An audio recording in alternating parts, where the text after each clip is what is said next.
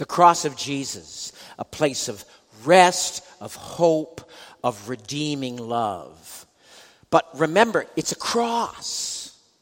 People get used to the symbol and forget the cruel reality that this is a place of suffering and of death and of undeserved judgment. Jesus' loss, our gain. Jesus' death, our life. Jesus' sacrifice, our righteousness. This kind of upside down, cross centered thinking is what we need. And in light of it, I, I want to pray. I want to pray for Christ's church and for our nation during the multiple crises that we are facing at the present time. Will you please join me?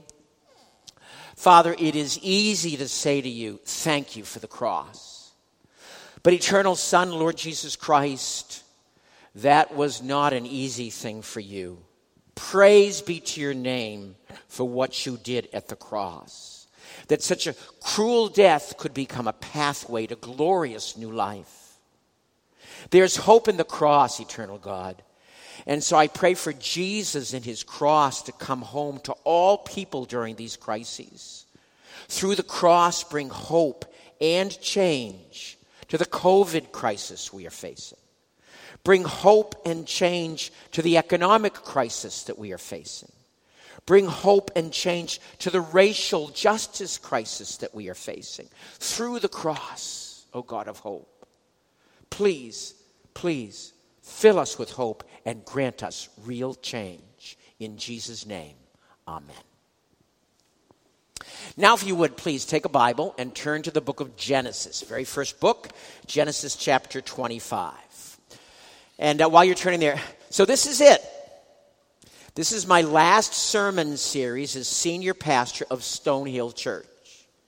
And over my 35 years here, I've preached all over the place in the Bible. I've preached from all four Gospels. I've preached most of Paul's letters in some way or another, except for 1st and Th- 2nd Thessalonians. I preached from Hebrews, from Revelation, from Acts, Old Testament history, Psalms, Proverbs. Two times I worked through the book of Ecclesiastes. One time I preached from the Song of Solomon. I think that was sufficient. I've preached from the prophets, both the major and the minor prophets. I've preached Genesis in the past, Exodus, Deuteronomy. But here at the end, I want to come back to Genesis, back to basics.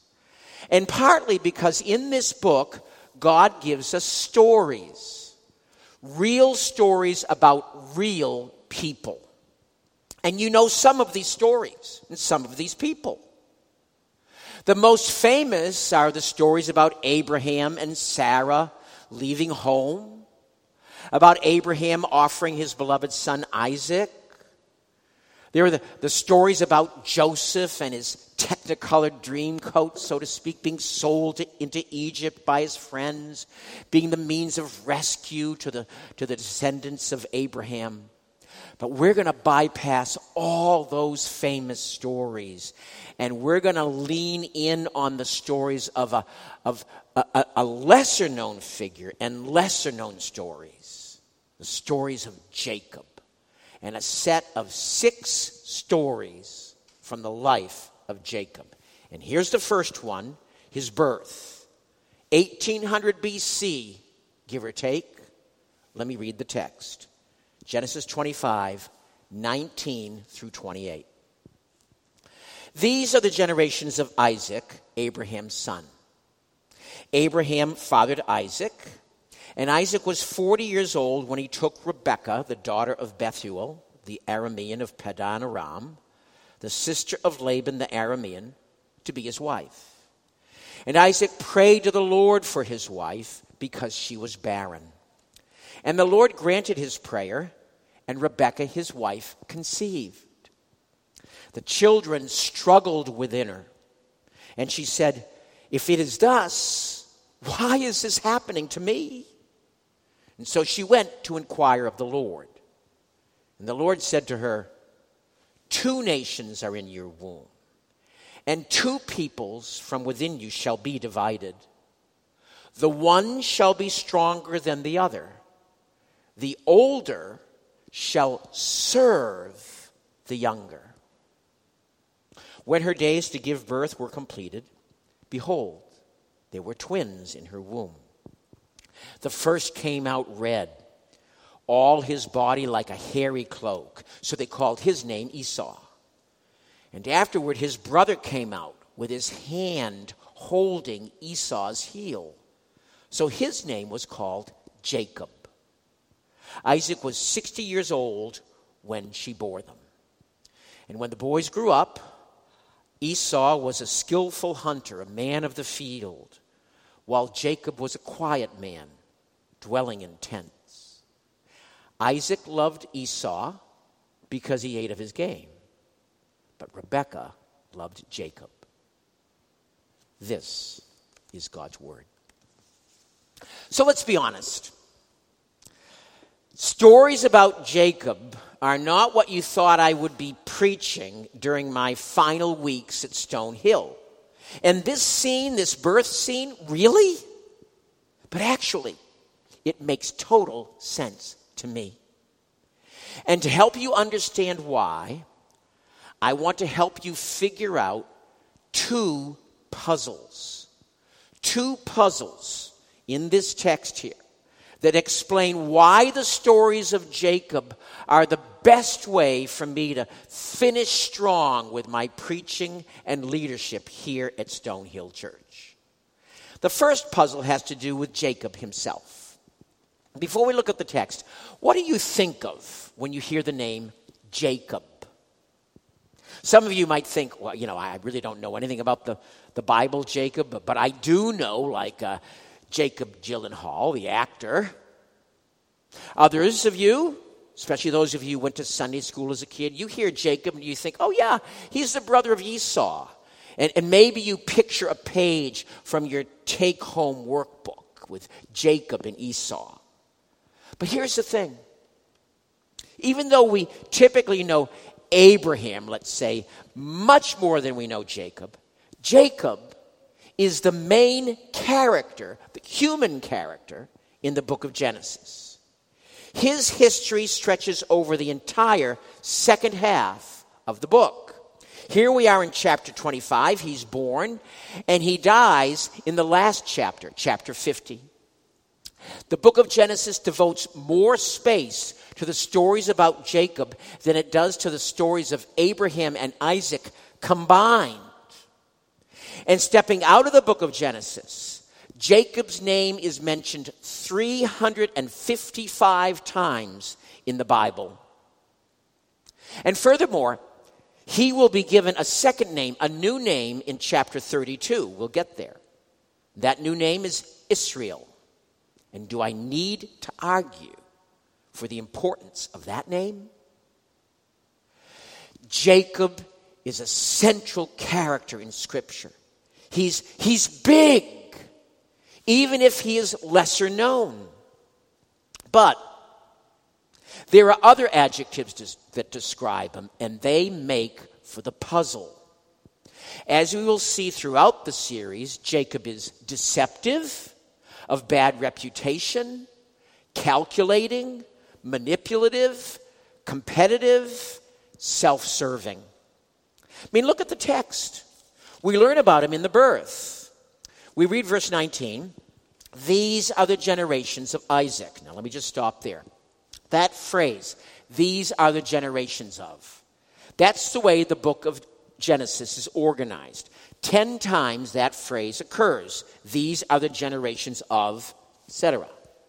And the idea is this is the story of, or this is the official account of. So here, this is the story or the official account of Isaac.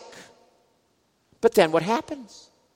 Who immediately takes over and comes center stage? It's Jacob. Jacob takes over the father's story. And as occurs later in this chapter, he takes over his brother's position. Look at verse 20. Let's carry on.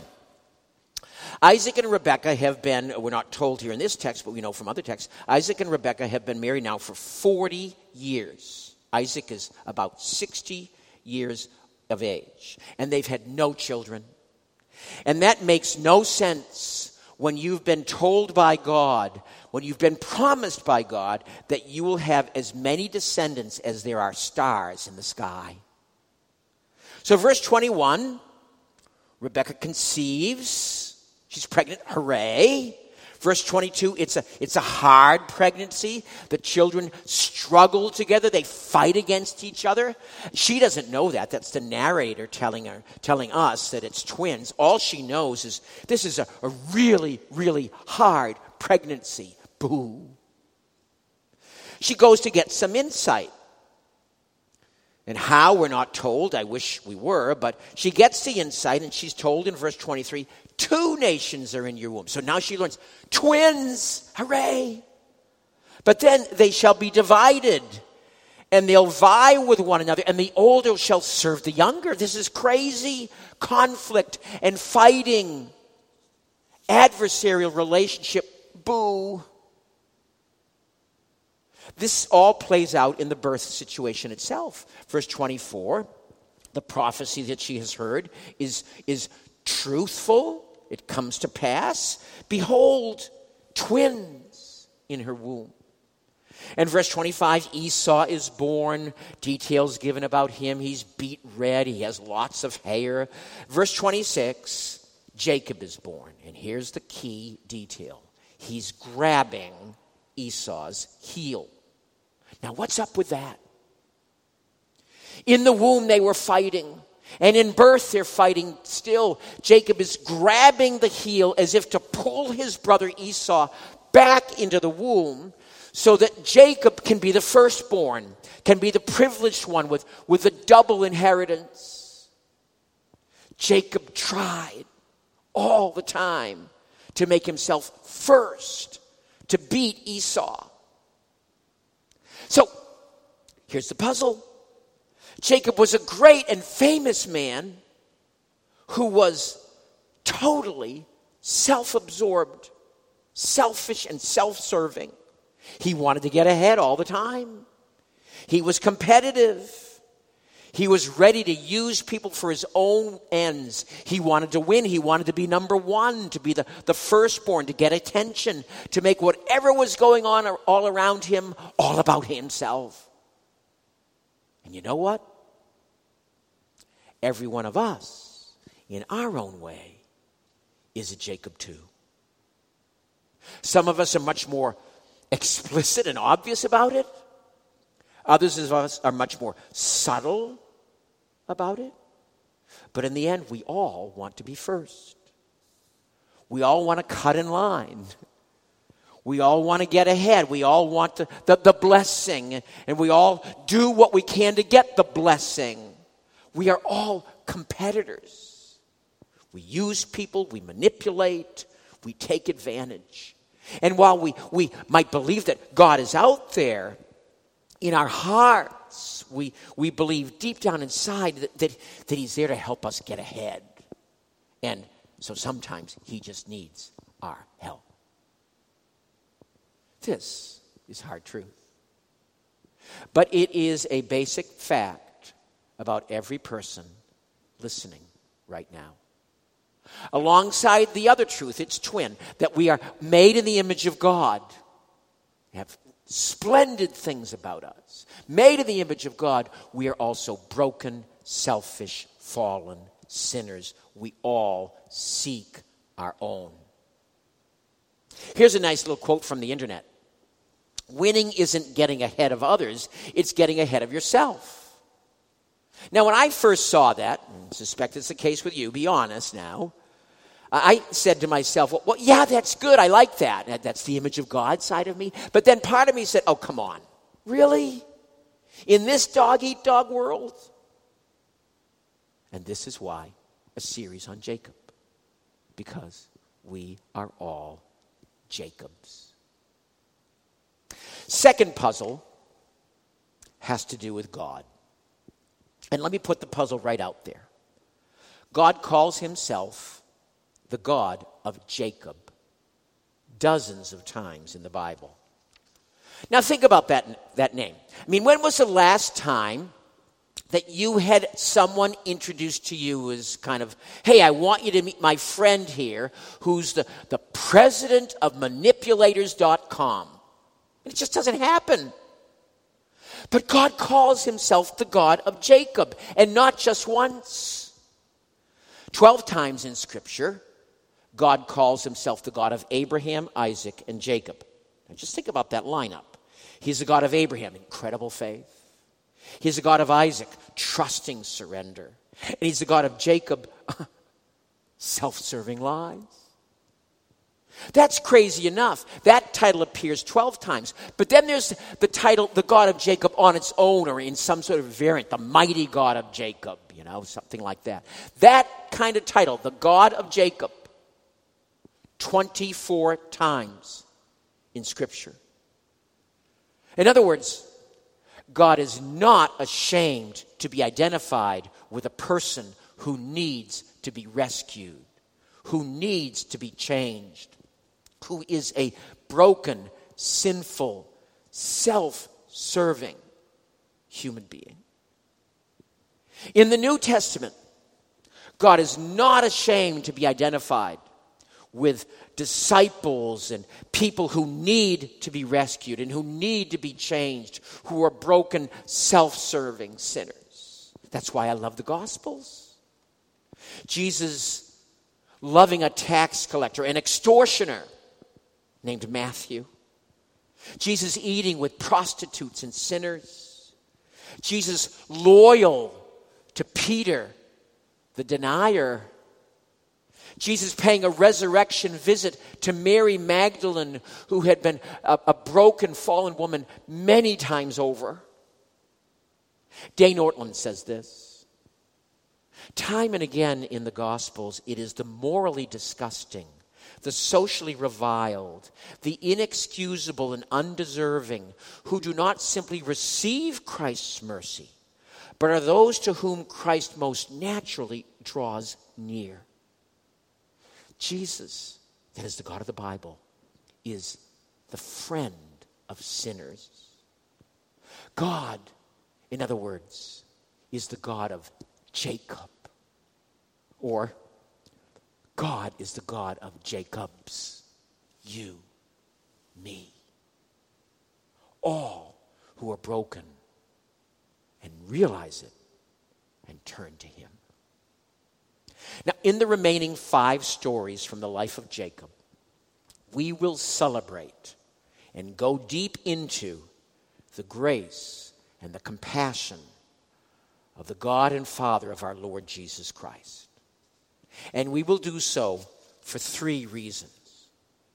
First of all, we will celebrate the grace and compassion of God because for me personally, I would want my chief legacy to this church to center on the teaching and the preaching and the modeling and the living of the Word of God's grace, His mercy, His compassion.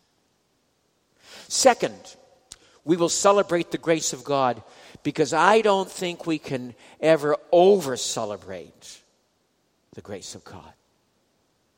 It is impossible to over celebrate the, the compassionate and merciful, the, the gracious heart of the Lord Jesus Christ. I mean, on one occasion, the only occasion when Jesus really told us how he saw himself deep down inside, he said this Come to me, all you who are weary and, and burdened, and I will give you rest. For I am humble and kind in heart.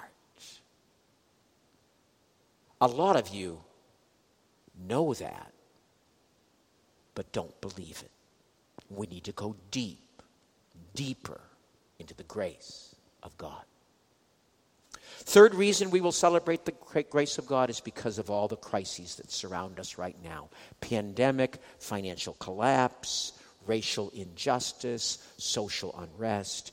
It is an exhausting and broken world out there, a world that needs both hope and change. And the best way to get hope and change is to rediscover the grace of God and to be motivated by that grace of God to make a difference. To, to reset oneself into the grace of the God of Jacob. Let's pray. O eternal God, Father, Son, and Spirit, hold us fast by your grace. Sink your grace into our hearts. Change the way that we see and think by your grace.